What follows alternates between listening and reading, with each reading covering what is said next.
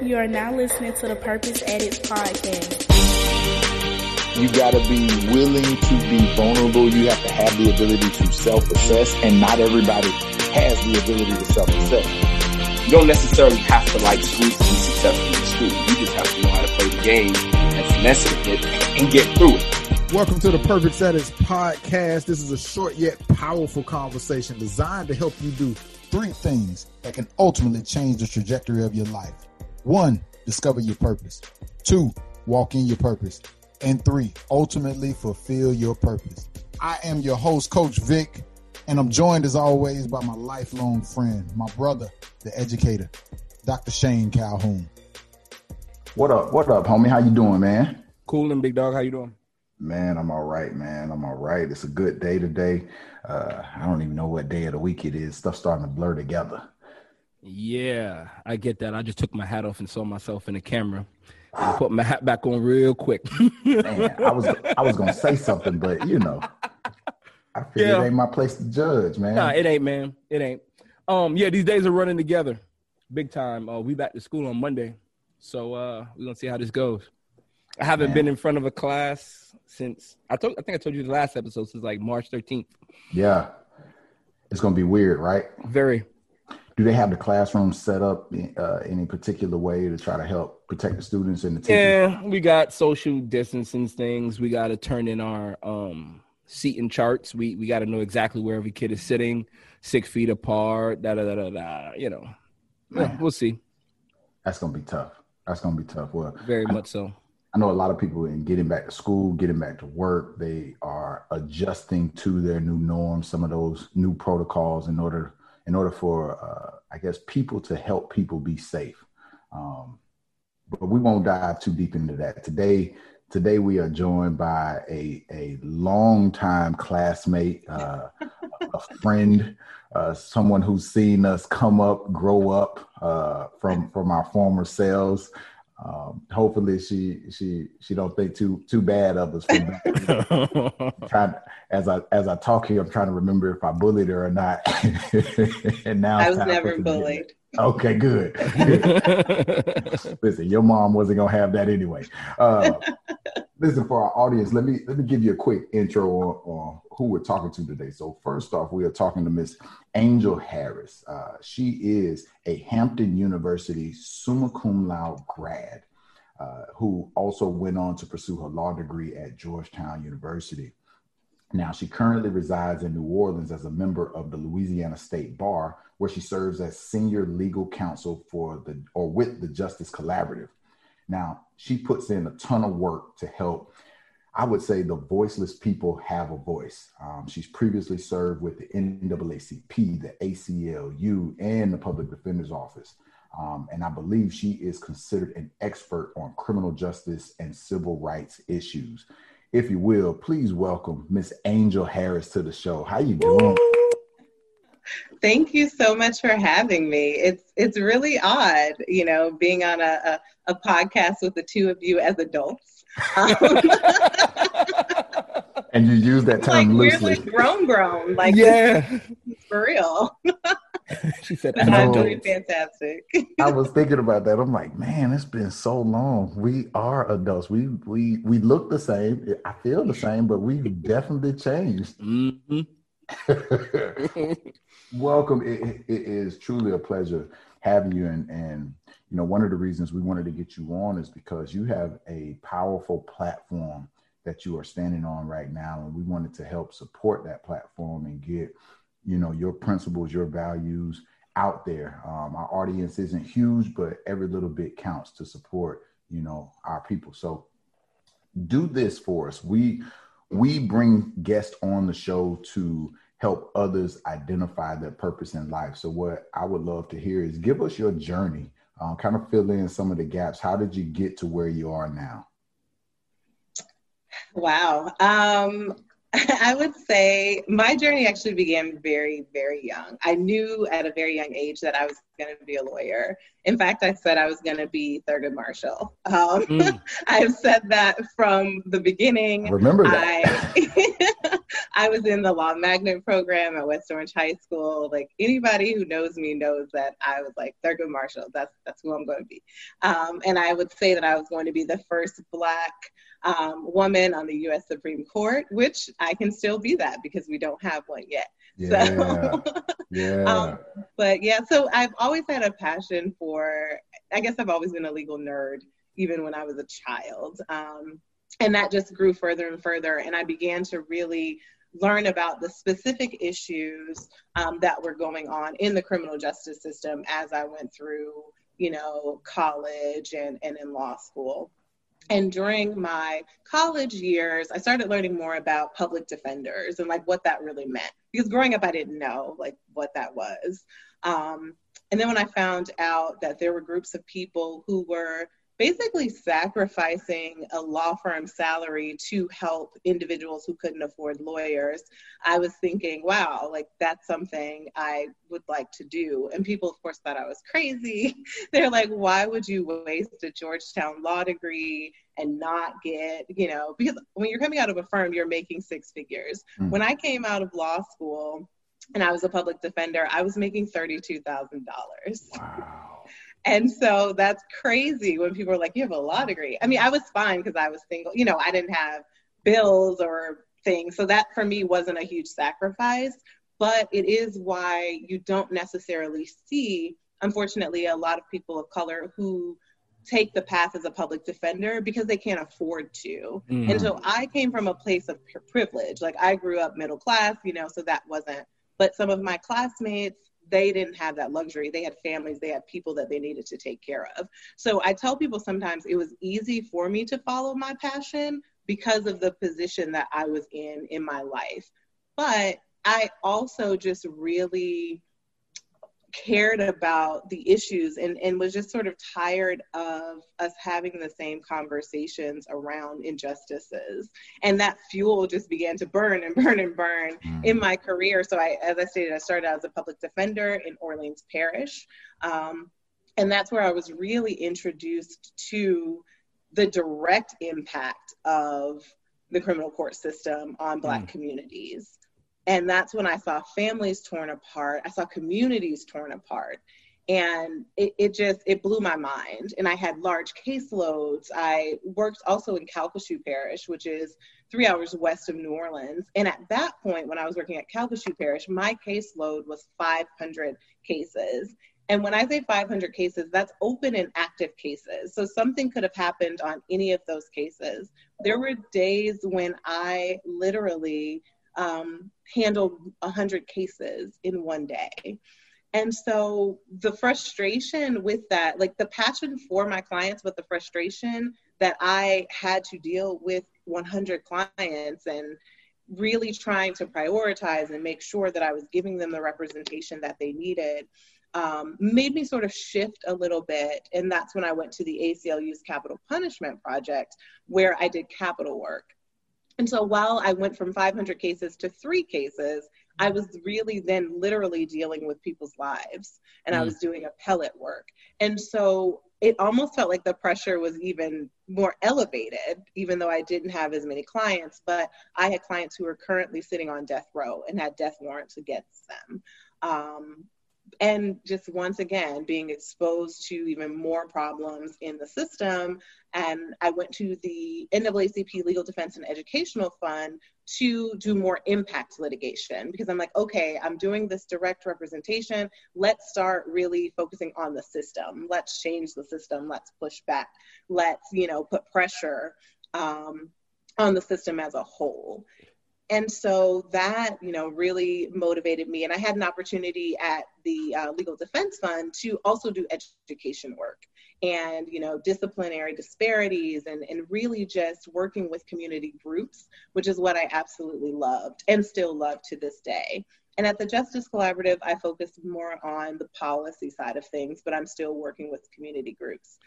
Then I decided, uh, sometimes I think foolishly, to run for criminal district court judge, because you know for over a decade now I've been pushing for change, and I'm start I started and sat down to think about how can I do like directly impact the system that I've been fighting against.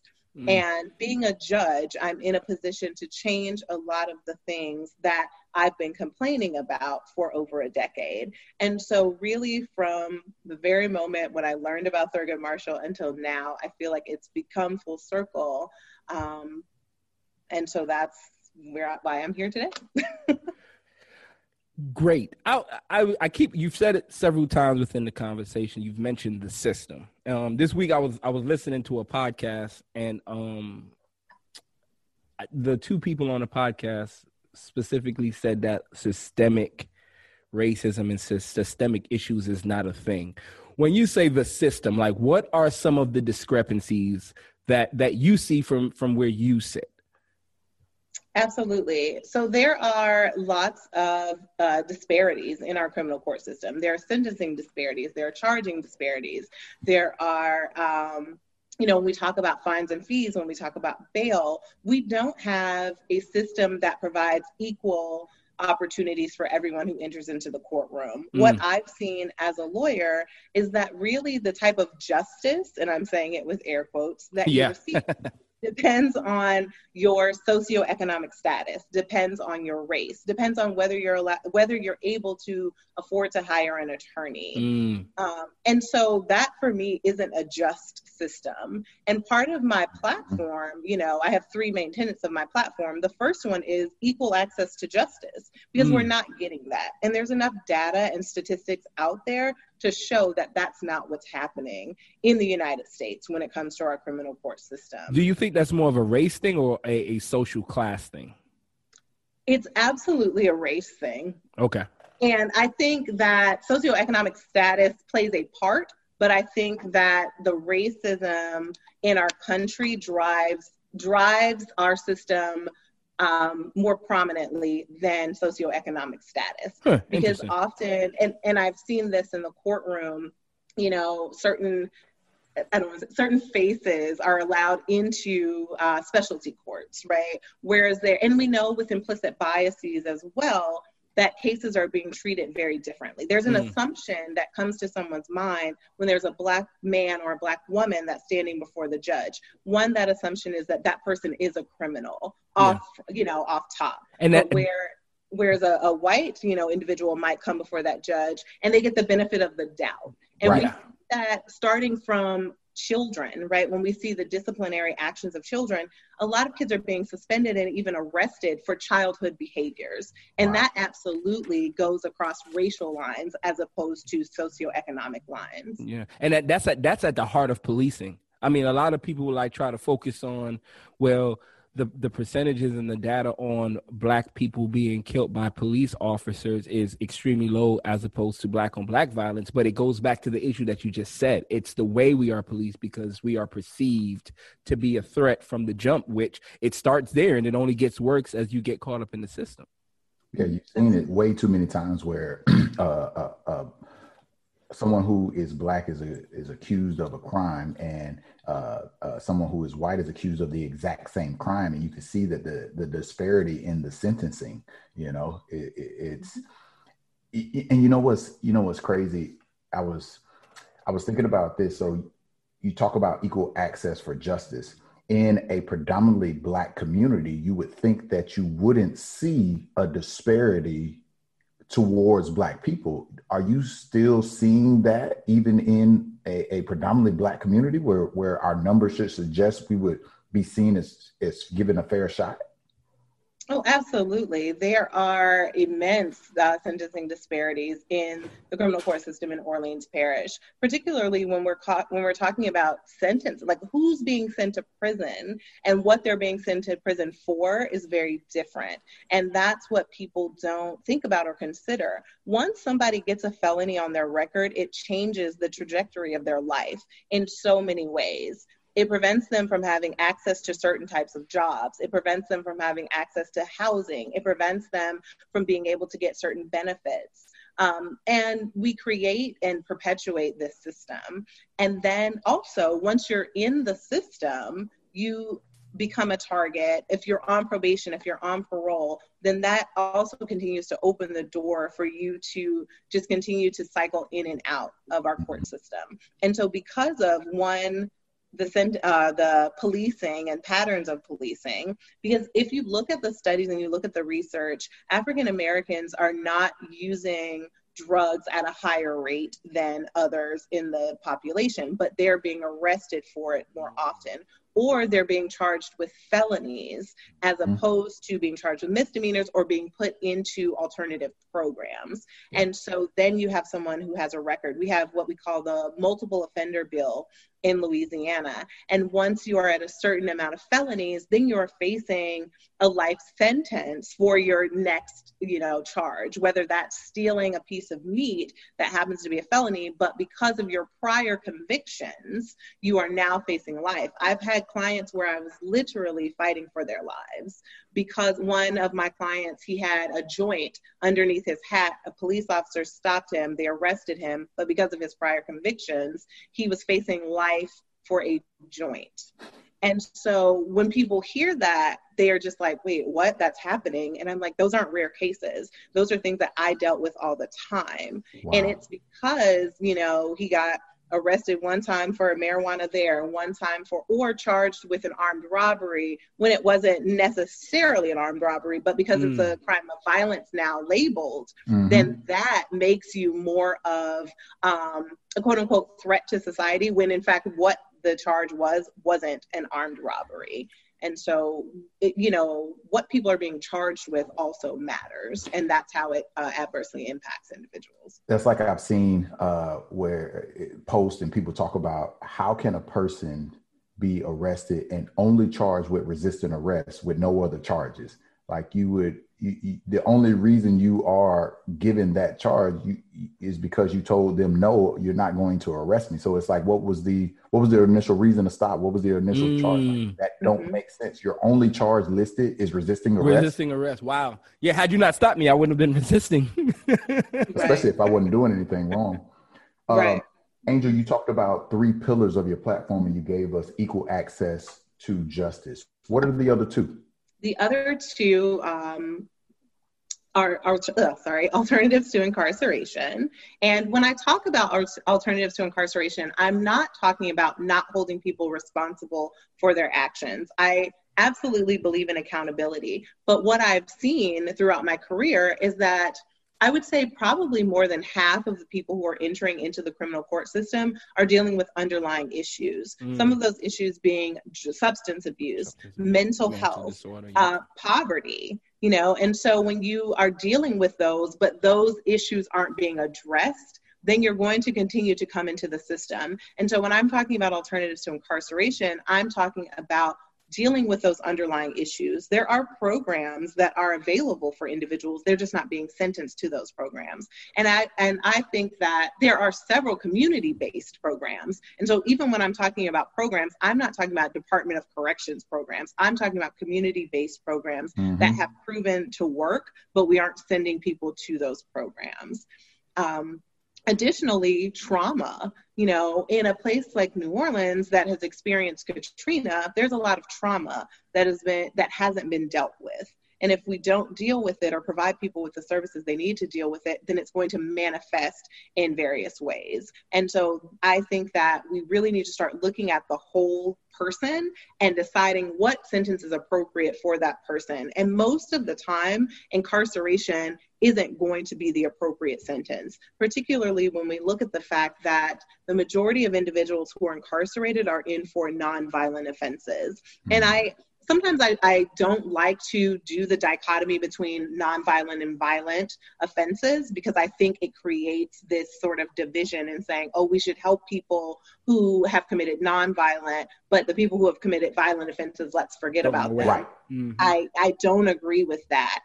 Um, but I do think that it's important for society to know that the majority of people who are incarcerated actually aren't even in there for what they think people are in there for.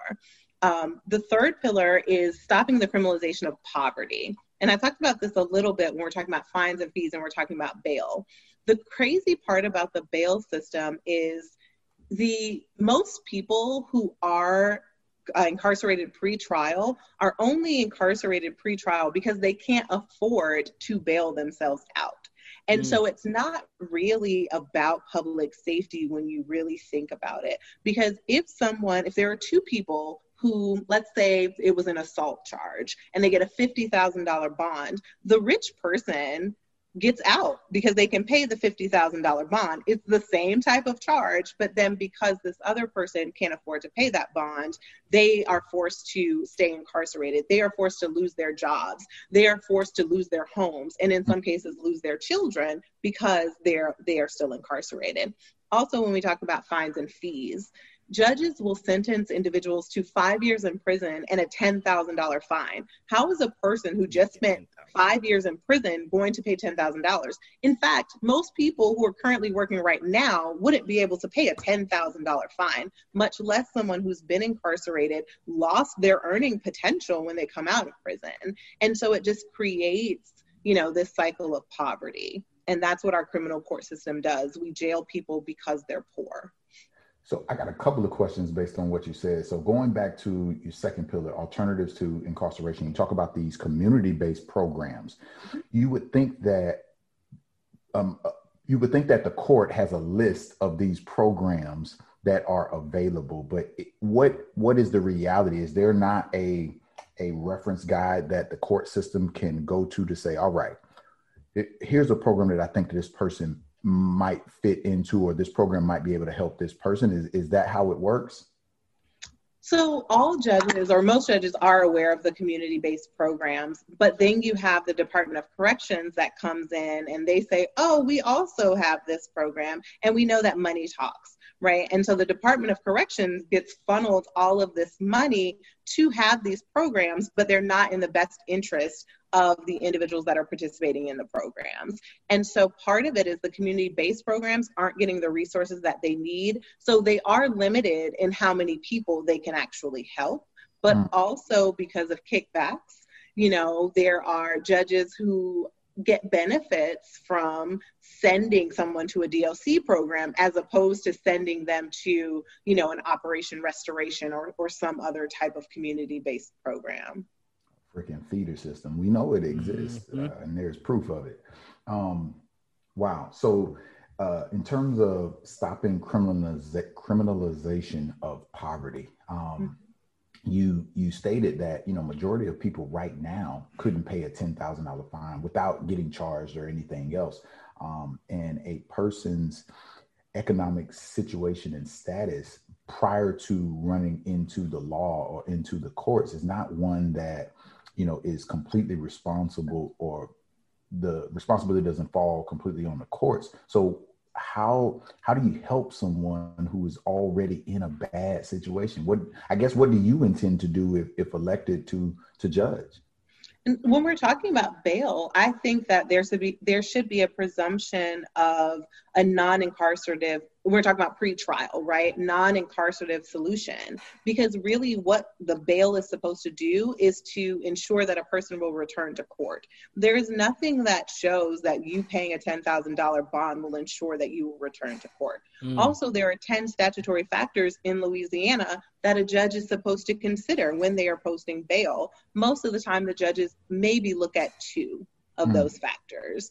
And so, you know, those factors are a person's background, a person's history, um, not only their criminal background, but like their background as a whole, you know, and their status in the community and, and whether they have a job and whether, you know, but that's not even the discussion that's being had. Some judges, and this is part of my issue and, and one of the things that I talk a lot about is reimagining our system, reimagining a system that's rooted in rehabilitation, not mass incarceration. And so when we are looking at that, like what is the benefit really of us incarcerating a person pre-trial when they've shown to not be a threat to society in any type of way and just rubber stamping? There are some judges who, no matter if you come into their courtroom with a battery, you are going to get this type of bond. They, if they don't look at the facts, they don't look at the person, they don't consider any of those things. And so they're just moving through. And I also talk about this conveyor belt of justice. They are just pushing people through this system and saying, this is what I've been doing and this is what I'm going to continue to do, but not really thinking about if it's benefiting the community or society.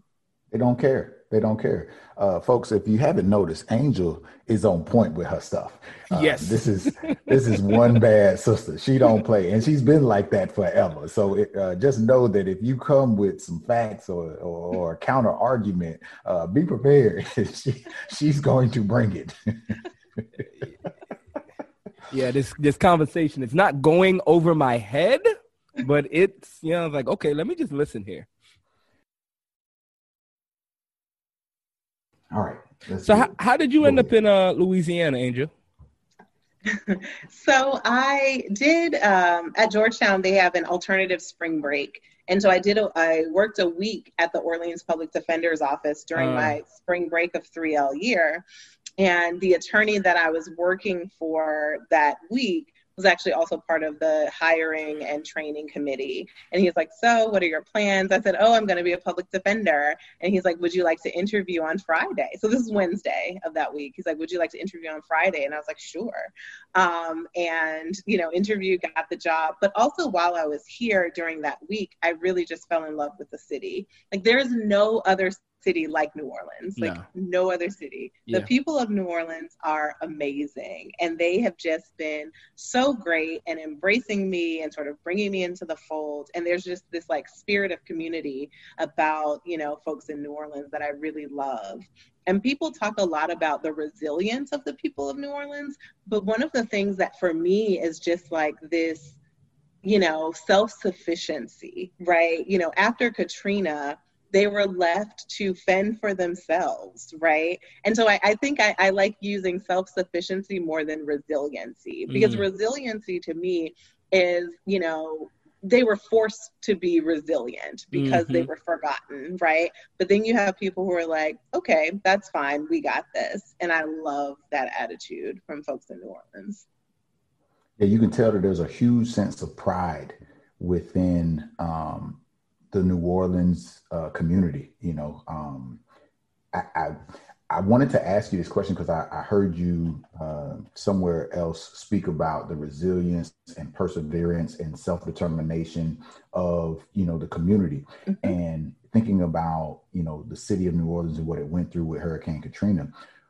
What what do you see in the people um, with regards to them taking responsibility for building the community? Mm-hmm. Um, I think so. New Orleans, what I love about New Orleans, and you know, I mentioned some of these community programs, is that they really are like we, because no one else is doing this for us, we will do it. And so we'll create a program, and the program that we'll create is something that we have in our backyard because we don't have the resources to have a huge building but we'll have 50 people in our backyard and create a mentoring program and create you know the, there are people in the neighborhood that are feeding their neighborhood right? There are people who are building grocery stores because there isn't fresh produce. And so in the lower ninth ward after hurricane katrina there weren't any grocery stores that had fresh produce. So there was a man who start who converted a corner store into a grocery store to make mm. sure that his community had fresh vegetables. And so that's what the people in new orleans do you know they will open up their their front yard their backyard their porch for whoever needs it you know? And unfortunately sometimes they aren't being given you know the additional resources that they need to expand those programs but they make do with what they have. And that's what i love about new orleans. Tell us about some of the some more interesting people that you met because i've seen that you traveled a lot and you you been a part of a lot of organizations and groups. Tell us about some of those those interesting people.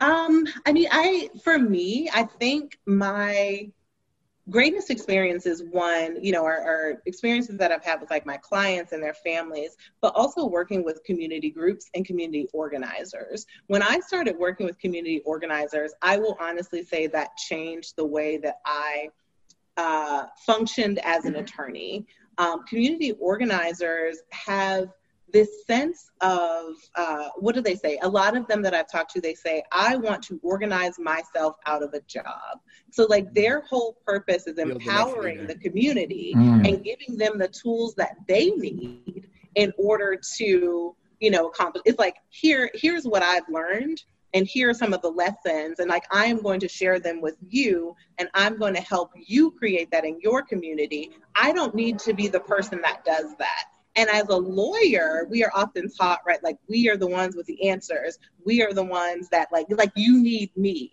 to be here and i have taken the approach of I am helping out the community in the way that they need me to help. I am not directing what needs to happen. I'm sitting down and having conversations with community groups.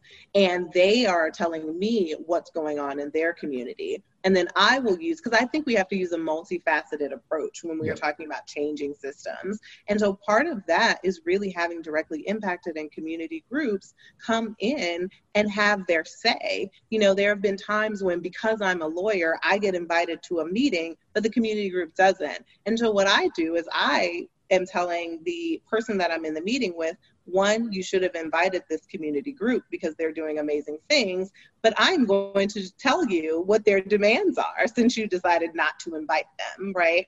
And so, but you know, when I think of, of groups that are doing amazing and great things, it, in New Orleans, there's a group called Daughters Beyond Incarceration. It was started, so it's a mentoring group for um, young women or young girls actually whose parents are incarcerated and it started by a woman whose father was incarcerated most of her life and so she knows what it feels like and the stigma that comes with having an incarcerated parent and so she brought together a group of young women and really is doing great things with them and letting them know like you don't have to be stigmatized. You can be proud of who you are, hold your head up. You can also be proud of your parent that's incarcerated and they make sure that they stay in communication and connection with their parents. So that's an amazing group.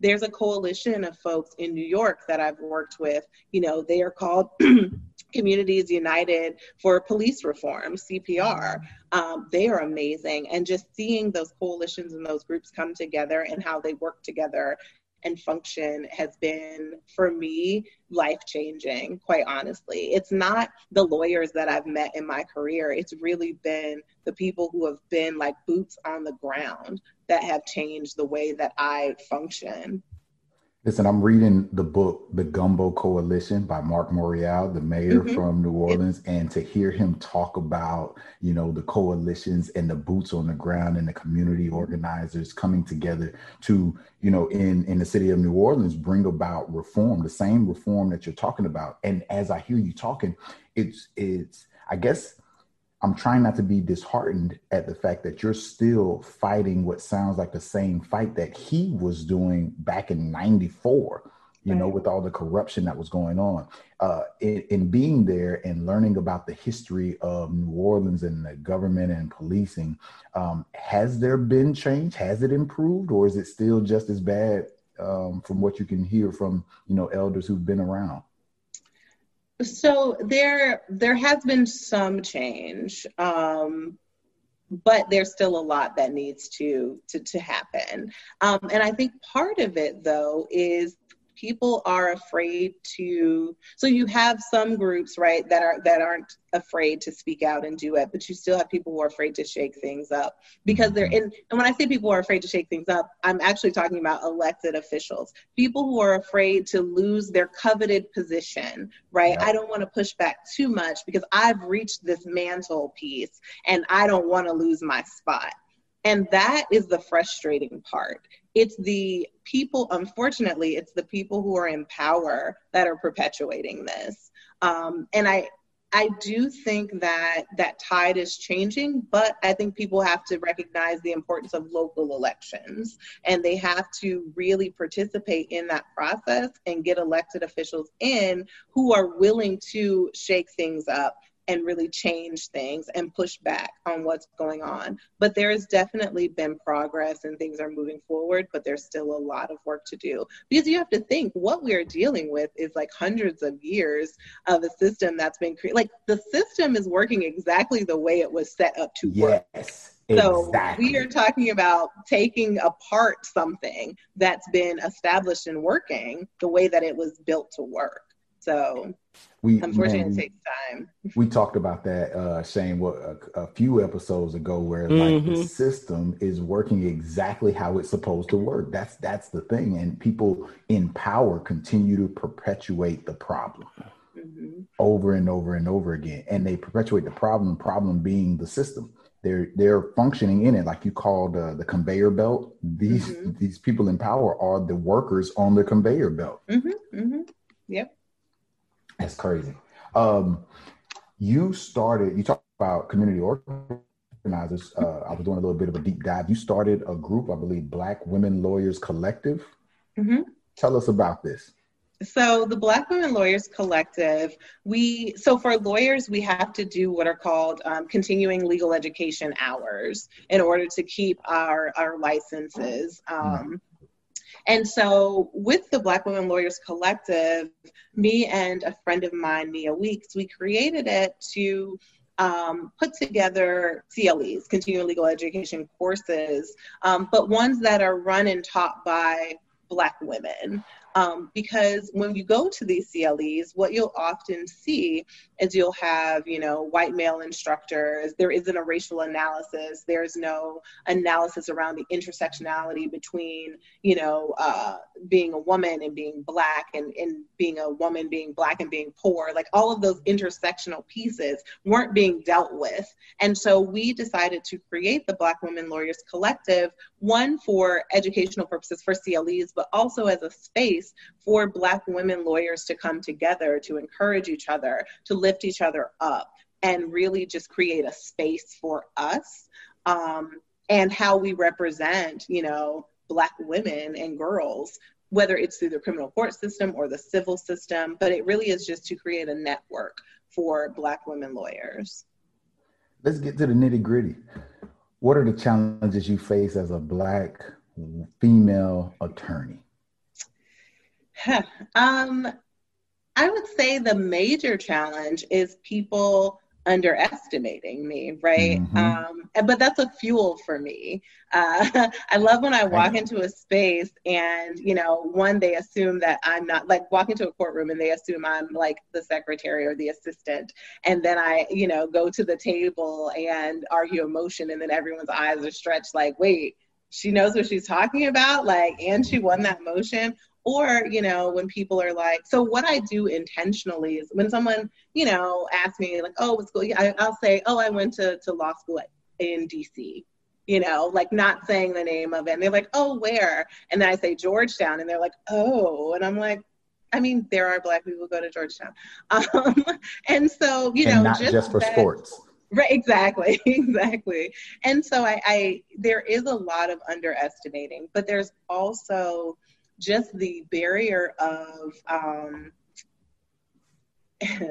when you are a black woman who has opinions and thoughts, which I have a lot of, and I share them. Uh, Piss a lot of people off. widely.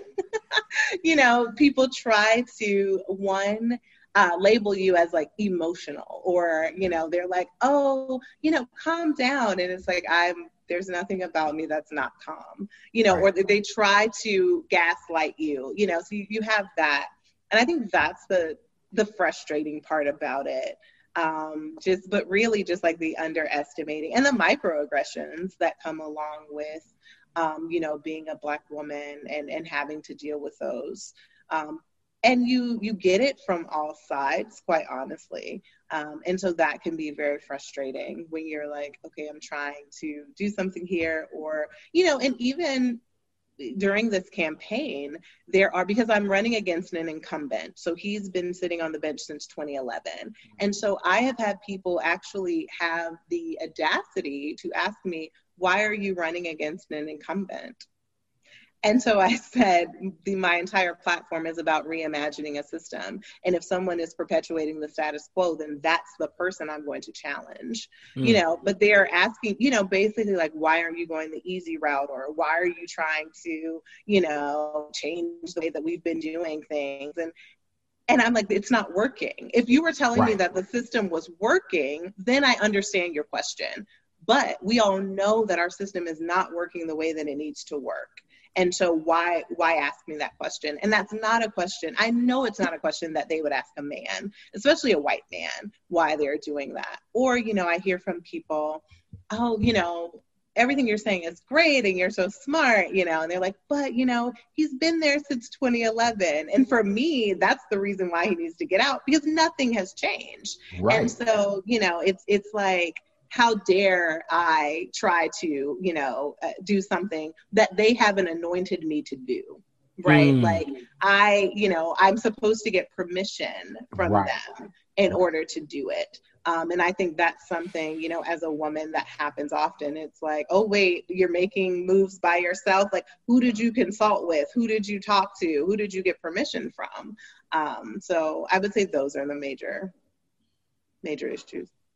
Man, that's dope. You know, and at the end of the day, change doesn't come about unless you go against the status quo. You know, right. um, you know, you see these incumbents, um, and it, it, makes me think about you know judges in particular. You know, they you said that they have a particular way that they've always done things in terms of sentencing and whatnot, but do they ever think about on the back end?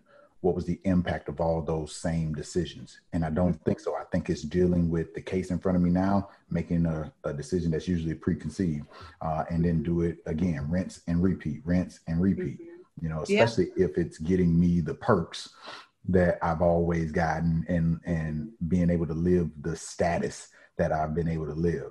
You know. Right, right. I mean, it's a lack of empathy, right? Like they aren't thinking about the people that are coming in front of them as people. They start to just you know it's it's like this auto mode and that's the problem and i think as a public defender I know what it's like to stand next to a person, right? Like that's what I am bringing to this bench. And so there's also been talk because there are a lot of, I think there's seven of us who are either public defenders or former public defenders that are running for judge this cycle. And I think we bring a different perspective. Generally, what you'll see is that former prosecutors are on the bench.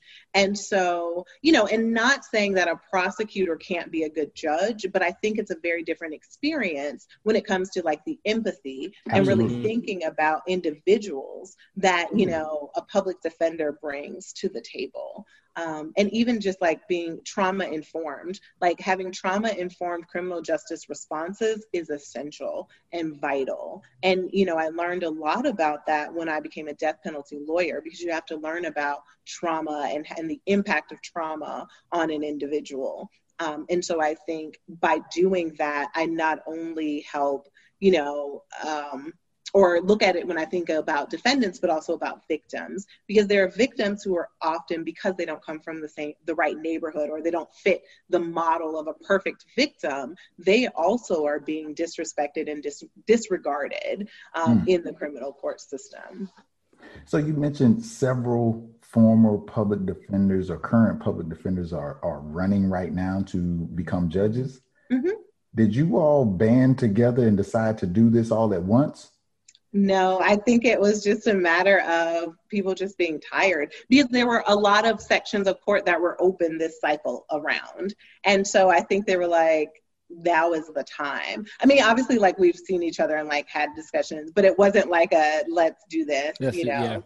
But we're all very proud and happy that, you know, we're doing it. I mean, and now is the time more than ever amongst all the change that's happening in in the nation right now you know and i think to the people that you mentioned that have asked you or questioned why you are running versus an incumbent it's like take a step back from your 50 foot view and look at 50,000 feet of what's happening right now. Change is the conversation. It is what is on everybody's mind. And if you are speaking up against change at this point, you you have blinders on right now.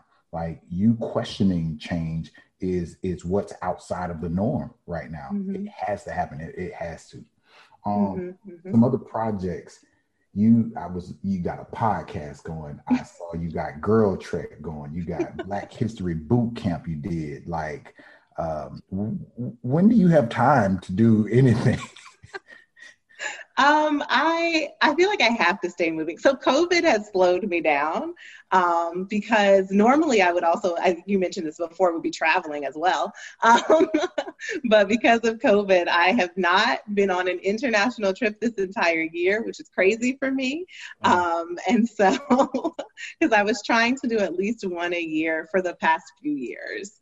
Um, just to like get away and experience. Um, but I think for me, I just like staying busy um, and it motivates me. And when you like the activities that i do like girl trek is amazing. It's a you know group of black women who are coming together uh, you know and, and bringing attention around staying healthy. Um, but also it has like a civil rights sort of base right? And harriet tubman is the inspiration of girl trek you know, when they talk about how many miles Harriet uh, Tubman walked when she was freeing the slaves. And so, why not give 30 minutes of your day to walking for your own freedom, you know? And so, that was something that really resonated with me um, and why I joined Girl Trek. It's just such an amazing platform. Um, and, and like walking is a de stressor for me. Like going out for a walk, I can clear my head. Um, but yeah, no, I, I, like staying busy. I will also add, you know, in addition to the podcast and all of that, uh, during COVID, I started doing Dungeons and Dragons, um, which is very odd. It's an all black women group of Dungeons and Dragons players. So. Wow. Tell us more about your podcast. Uh, what's the title and what's the subject matter? Where can we find it and all that good stuff? So we are on a bit of a hiatus because I'm running for judge. Okay. Uh, we thought we would be able to do it while I was doing it, but it's yeah. Um, but it's called Favorite Fair. Um, it's me and a good friend of mine, Desiree Anderson, and so it's weekly conversations between a Christian revolutionary, myself, and a spiritual heathen, my friend Desiree. And we just talk about you know our faith. We talk about life. We talk about racial justice issues.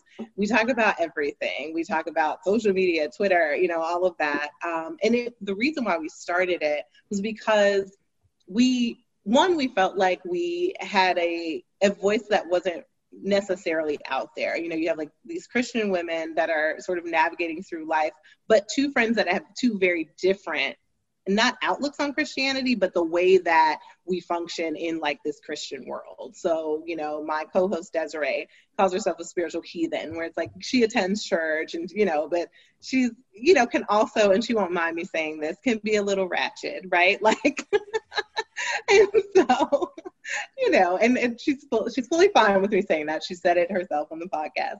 Um, but really, and how we um, you know, function together as friends and navigate through this space um, through a Christian lens. Um, and and like unapologetically so because I, I think we are in a time where there are people who maybe grew up as Christians and have now sort of moved away from their faith for lots of reasons. And you know and in a lot of cases there is a lot of hypocrisy within the church. And in our podcast we talk about that right? Like we're very honest about you know some of the shortcomings of the church. But we've chosen to stay in the christian faith. And so you know in our uh, so it's called favorite fair. And then we also do different portions where we talk about um, current events and, and things like that, um, just so people can also stay informed. And and I think both of our careers also go towards you know like racial justice, and so that's why that ties into it. And so it's a, a perfect sort of combination. Um, you yeah. said it's, it's, really fun doing it too. So. Yeah, I know we're gonna have to check it out. You said a Christian revolutionary. Elaborate on that a little bit. That's awesome. so you know, so I when I think about um because I've been using the term Christian revolutionary for for a while, like, and when I think about it, like I don't want to. So I'm trying to figure out the best way to say it. Because for me, Jesus was a Christian revolutionary, right? Okay. Like he was a person who was about social change, about social justice. And I feel like the church doesn't necessarily embrace those values anymore. Mm-hmm. And I'm mm-hmm. wondering why not. And so when I, because, you know, Jesus went and like, he was flipping tables, right? Like he wasn't this docile, like he's like, no, this is not the way that it should be. And also was about treating people, treating everyone, you know, the, with yeah. respect and with dignity. Yeah. And you have people who, and the and part of the reason why I started talking about this Christian revolutionary thing is because um, what's his Ta-Nehisi Coates, he at some points before would criticize Christians and say that they were um, weak right?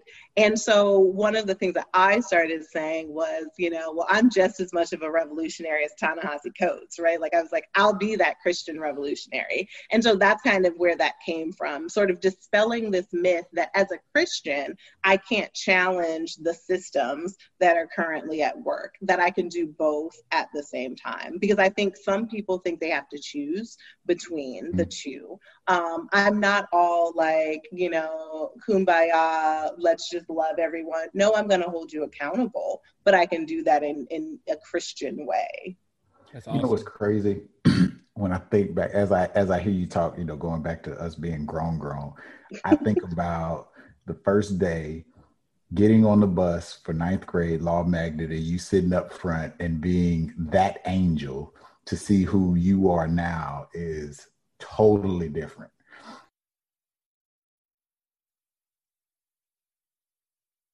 Here, tell us this. So we try to we try to get to know the individual um, and you know what inspired them. You told us a lot, which I think speaks to who you are. But I'd love to hear you know some major events that have influenced you coming up who who inspired you in addition to Thurgood Marshall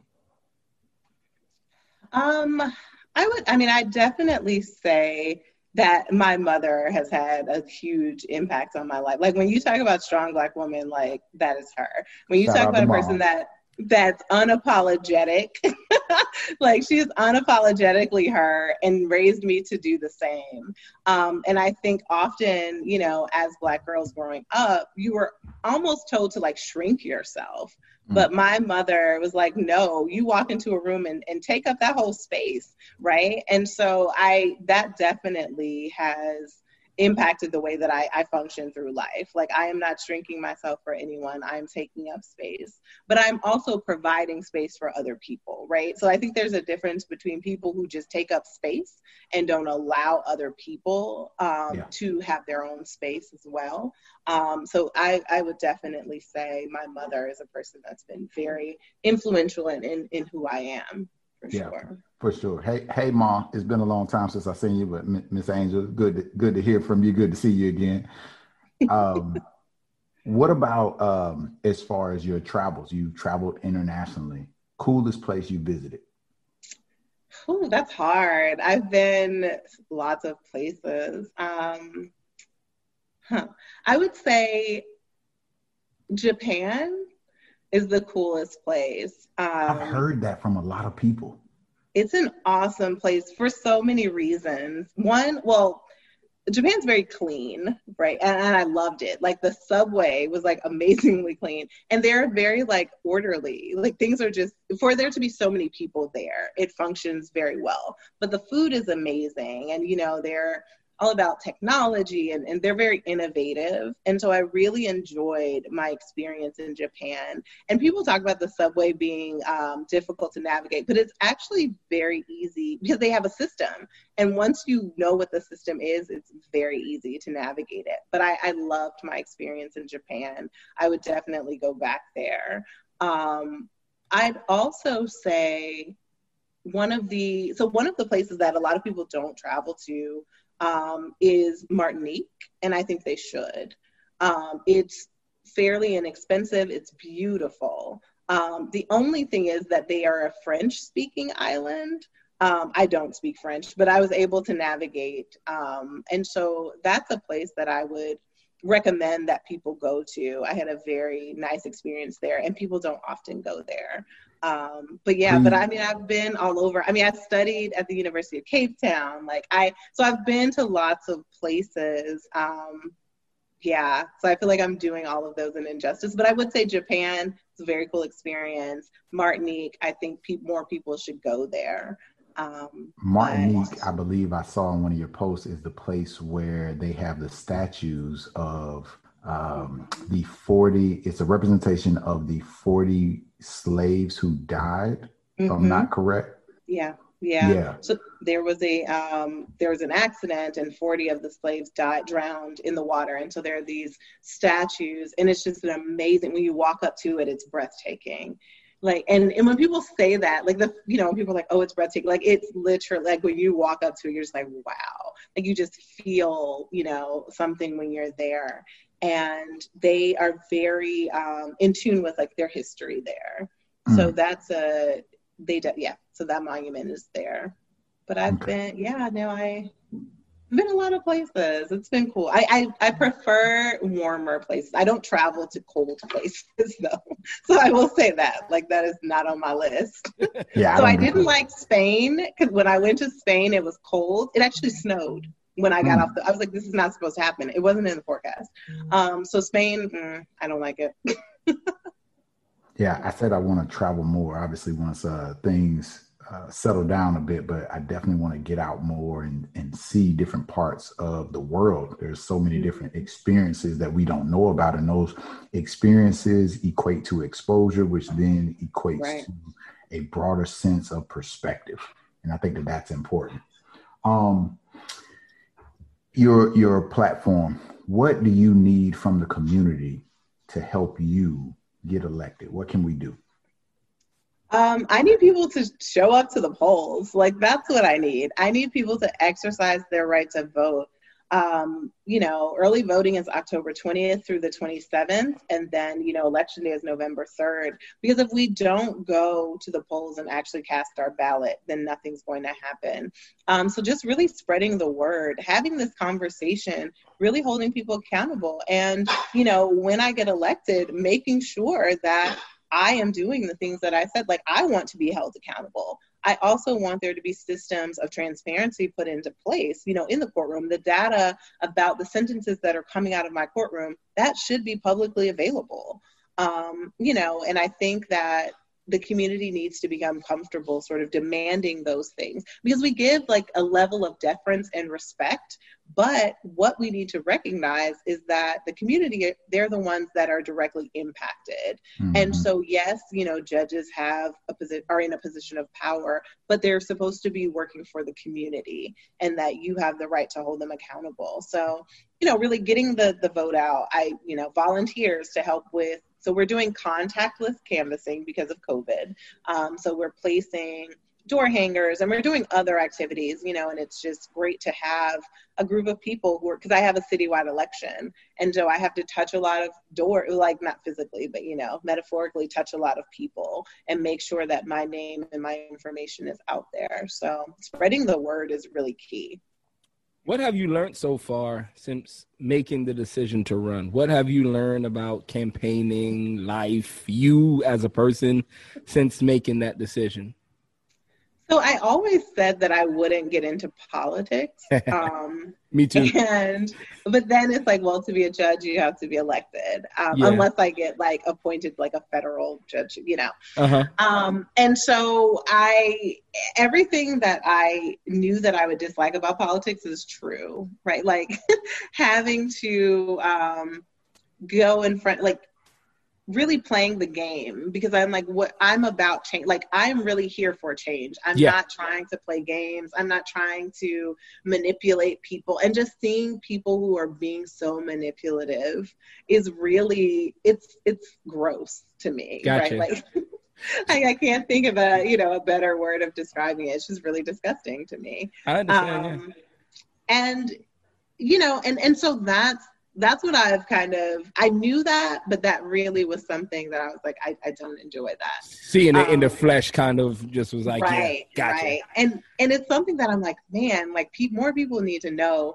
just how gross this system is. hmm and and really you know know that some of it or a lot of it has to do with money when we're talking about like um, there are ballots that kind of go out from groups but candidates are paying to have their name on that ballot Mm. and so it's like i don't feel comfortable doing that also my you know fund you know we're fundraising and doing those things but i'm not you know i don't have this huge bu- budget yeah. for my campaign this is really a grassroots campaign um, that we're running so you telling me that you want $10000 for my name to be on a ballot like that makes me very uncomfortable um, but the community you know the community doesn't know that the community doesn't see that yeah. And I, I, talk about, you know, maybe after this is over, writing something about this process. Because when we think about, because we, we always say, right, oh, more people should be running for office, more people should be doing this. And now that I'm a part of it, I see why it's so deter like it's it's a deterrent for yeah. people. Yeah. One, you have to just have a lot of money in order to even for me to qualify, like to sign up and say I wanted to be a judge, I had to pay $600. So think about a person who's running for maybe not judge, but for some other like city council or something, um, who wants to run a grassroots campaign. They're going to upfront have to have at least $600 to do that or gather a certain amount of signatures. And so I think what I have learned, you know, myself is just when I am saying to people, because I've been one of those people that's like, we need more people to be running for this. Like, people need to step up. Um, really, just having more compassion around it, but figuring out, like for me, figuring out how we change that. Right? Mm-hmm. Like, if mm-hmm. I am going to say we need younger people to be running for city council, we need younger people to be running for school board, then how am I going to assist them and help them do that? And mm. so I think that's what that's one of the challenges that I'm giving to myself is that going forward, you know, I am going to try to seek out ways to make that process easier for the people who would actually be good at the job, right? Because politics is so gross, the good people often are deterred from doing it. The people who are in it for the right reasons are like, I don't want to deal with that. And I was one of those people for a very long time, like, ugh, politics, don't want to do it. But then it's like, okay, if we want things to change, we're going to have to do it. So, what what is your message to the ones for the good people that don't want to get involved, but even don't want to even participate? Like, I am, um, I am not. Somebody texted me last night about, you know, I hope uh, the Democrats have your vote, and I just was honest with them. I said, yeah, I'm gonna vote. I'm not enthused about it. Um, mm-hmm. I I am borderline not wanting to. So, what is your your message to people who don't want to participate simply because we all know the game in which mm-hmm. politics are played?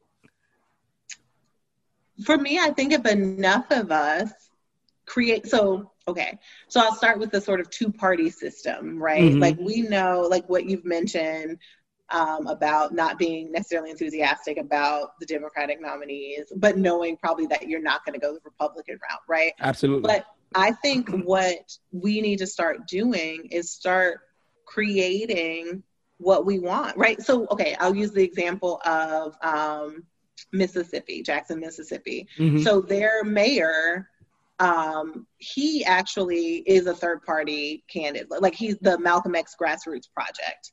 So they are being run by someone who's not a Republican, not a Democrat. He's part of the grassroots, the Malcolm X Grassroots Project.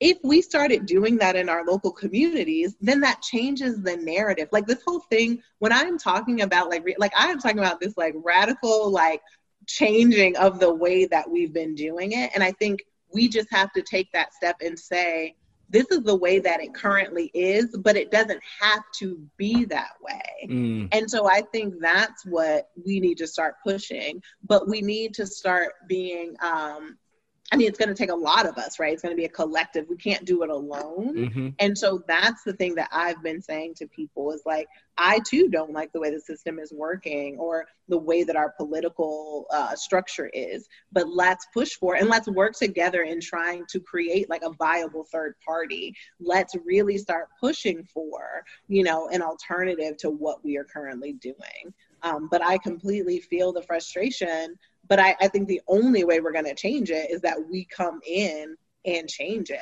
Mm-hmm. But we mm-hmm. have to come up with that solution, right? Like we can't just say it's not working, but we're not coming up with the solution. Solution, yeah, be more uh, solution focused. Mm-hmm. All right.